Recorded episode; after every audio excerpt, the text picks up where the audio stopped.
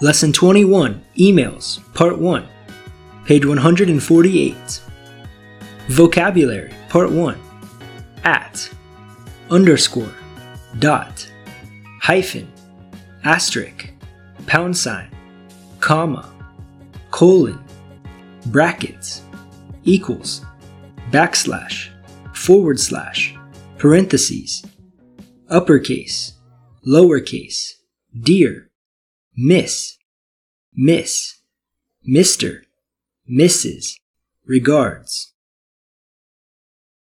Article Part 1, page 149. The do's and don'ts of business email etiquette. Whether you are a senior professional or an office newbie, here are 12 must remember do's and don'ts of business email etiquette. Do pay attention to the subject line.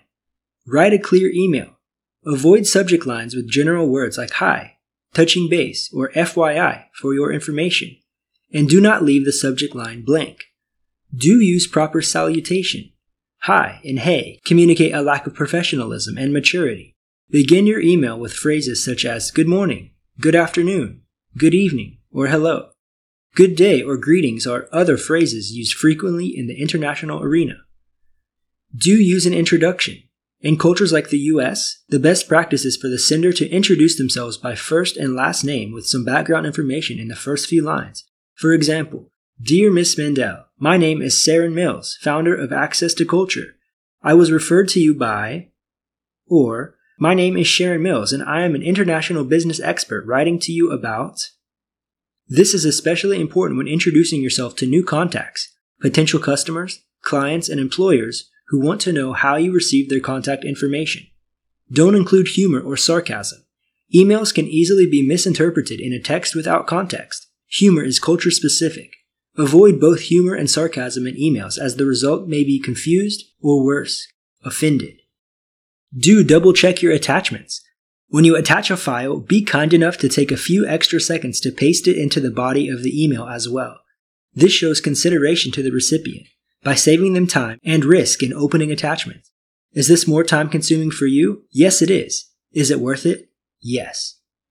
Don't hit reply all. Avoid using reply all unless everyone needs to know. When the C suite, CEO, COO, or administrative assistant sends an email to 10 staff members requesting volunteers for a community service project, reply to the admin, not to all 10 members. Why make 10 others delete your email? Do reply expediently. Replying within 24 hours is common courtesy. To leave someone waiting is rude. If you have unintentionally kept someone waiting longer than 24 hours, politely explain the situation and express your apologies. Don't use emojis. Those little winking, smiling icons are for text messages. They are inappropriate and unprofessional in a business email. Emoticons may divert emails to a spam filter or junk mailbox, and it can look immature and unprofessional.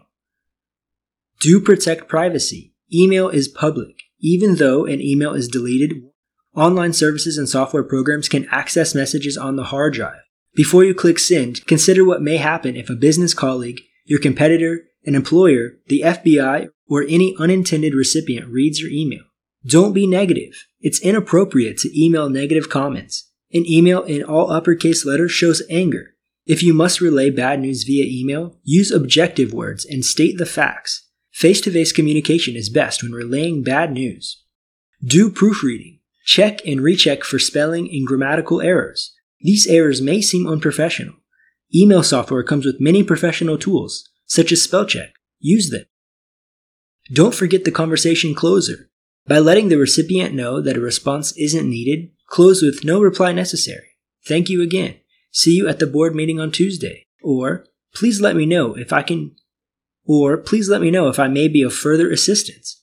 End your email with a closing such as best, best regards, sincerely, thank you, or another appropriate phrase. Through this podcast series, you will hear audio scripts, vocabulary, and various phrases throughout our American English course. These audios are synced with our four book series.